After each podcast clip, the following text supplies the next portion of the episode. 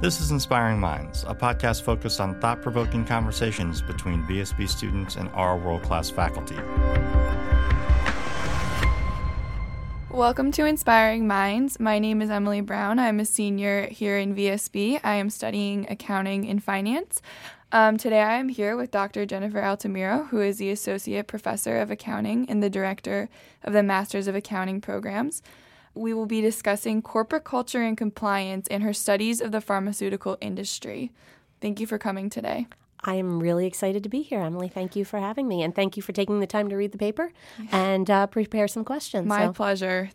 Can you please explain the topic of your research and summarize your findings for me? Absolutely. So, this paper is a collaboration with two other colleagues. One uh, is named Helen Zhang, she's at the University of Minnesota. The other colleague is John Gray, who is a management science professor at Ohio State University. And so, what we've done is we've brought two different settings together. So, we have firms that have to report on their financial uh, results through the SEC. And then these same firms are also pharmaceutical and medical device firms that are required to comply with good manufacturing processes established by the FDA. So, what we've done is we've taken the sample of firms and we look to see if there is a relationship between firms that are compliant in their financial reporting. And we compare those to whether or not these same firms are also likely to be in compliance with their FDA inspections. So, what we look at are the negative outcomes.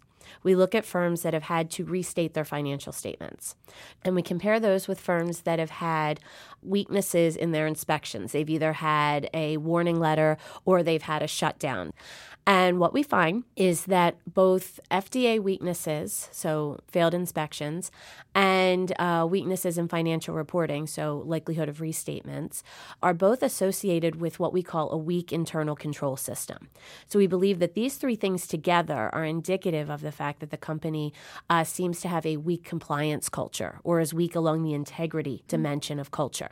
Once we find that that relationship exists, then we look to see, well, how does the market react? So if you look at the way the stock market reacts to a restatement, the negative reaction to a restatement is much stronger if a company also has FDA inspection failures. And we say that is indicative or may suggest that the stock market thinks there's more a more pervasive problem.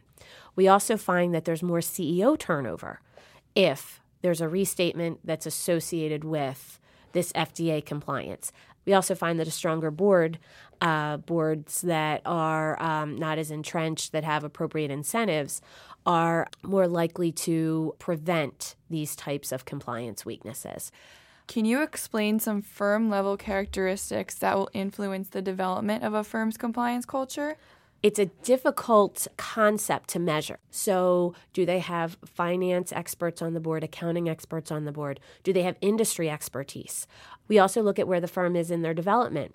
So, firms that are growth stage firms or very young firms are going to have a lot of pressures to get their products to market, to get their financial statements out in a timely fashion, to show growth in earnings to show growth in products. Those types of pressures can lead to more uh, instances of noncompliance. Also, in your paper, I noticed you kind of touched on shareholder rights. How do you believe shareholder rights structures impact compliance measures? Shareholders make certain decisions about uh, how they want to invest, if they want to stay with the firm, how they want to vote on certain issues based on the information that's provided to them and based on certain assumptions about management's integrity around that information. So, shareholder rights are certainly going to be negatively impacted if they find that they made an investment decision based on a company's financial statements, and a year later, those financial statements have to be restated. So, um, the shareholders' rights in those cases, uh, sometimes the shareholders will just, as we say, vote with their feet, which means they sell the shares. Shareholders also have the right to sue, so they could engage in litigation if they believe that information was withheld from them and they weren't able to make good decisions. So that's really where the role of governance is so important. Shareholders believe that the board of directors is acting on their behalf They are the representatives of the shareholders at board meetings for, you know, big decisions. They get to meet with the audit committees. So shareholders have to believe that the people sitting on those boards are working in their best interest and mm-hmm. making sure that they are getting information that's timely and also that the firm is in compliance with all of the necessary rules and regulations. So that's again why we think that the, the corporate governance aspect of this paper is so important. How do you believe we can get people with more integrity, people with more experience on boards, and how do you believe that we can have more accurate information available to shareholders?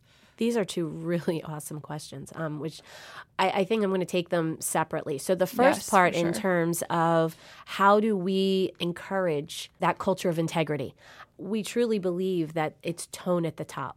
Managers, mid level managers, employees under those mid level managers are going to look to the choices made by management to get a sense of uh, what's this company about? What are our values? What things are, are important to us? So I think part of that comes from the hiring practices. Again, the board of directors looking for people who are embracing a culture of compliance, a culture of integrity.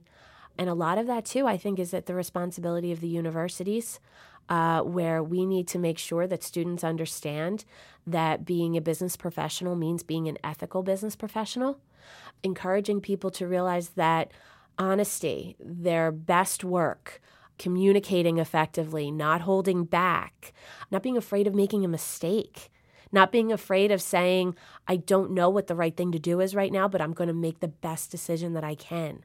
And it's really difficult. There's a lot of pressures on people, as we know, uh, particularly CEOs and CFOs. But I think if the message that they get throughout their academic life and into their early business life is one of honesty and commitment to integrity and transparency in reporting, I think that that message is going to carry through. Um, in terms of how we can effectively communicate this type of information, uh, there's been a lot of changes in, in how information is reported to the market. I mean, we certainly still have the traditional uh, quarterly financial reporting and annual reports, but the use of social media is much more prevalent, uh, making sure that that information is uh, appropriately reported and that there are safeguards on how that information comes out because sometimes people will use social media to report something and they don't realize the implications. So mm-hmm. again, it's it's education. It's making sure people realize, you know, your words have power. So I think thinking more broadly about accountants' responsibility mm-hmm. with respect to financial reporting, the SEC's responsibility with respect to financial reporting is going to become more and more important because information is getting to the market so much faster and there's so much more of it.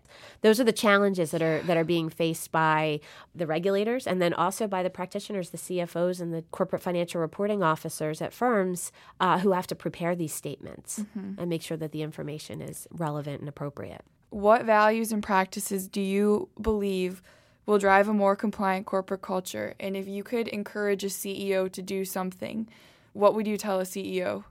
communicating across processes, mm-hmm. communicating across the institution, across the organization is absolutely key.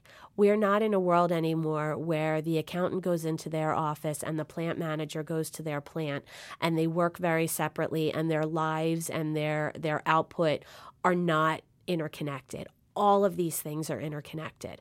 So, having really good lines of communication in educating the accountant on what's happening at the plant and what some of the risks are. A lot of this relates to risk. The CEOs need to understand what all of the business risks are and how those risks are related to each other and needs to do a really effective job of communicating those risks to the other employees at the firm. CEOs need to make sure that the employees of the firm and the shareholders of the firm understand what the company's about. What are the drivers of success? What are the drivers of profitability? What are the drivers of risk? Because all of those things are going to impact how successfully they sell their product, how successfully they attract new shareholders, how successfully they retain employees. And those are all the things that are going to keep a company going mm-hmm. into the mm-hmm. future. So I really think it's it's communicating All right, that's all I have for you. I think I've learned a lot. Um, I want to reread your paper now. well, thank you. I hope Um, other people yeah. want to read it too. It's been a lot of fun to work on. so, thank you so much for your time today. And to our audience, thank you for listening to us. Thank you very much.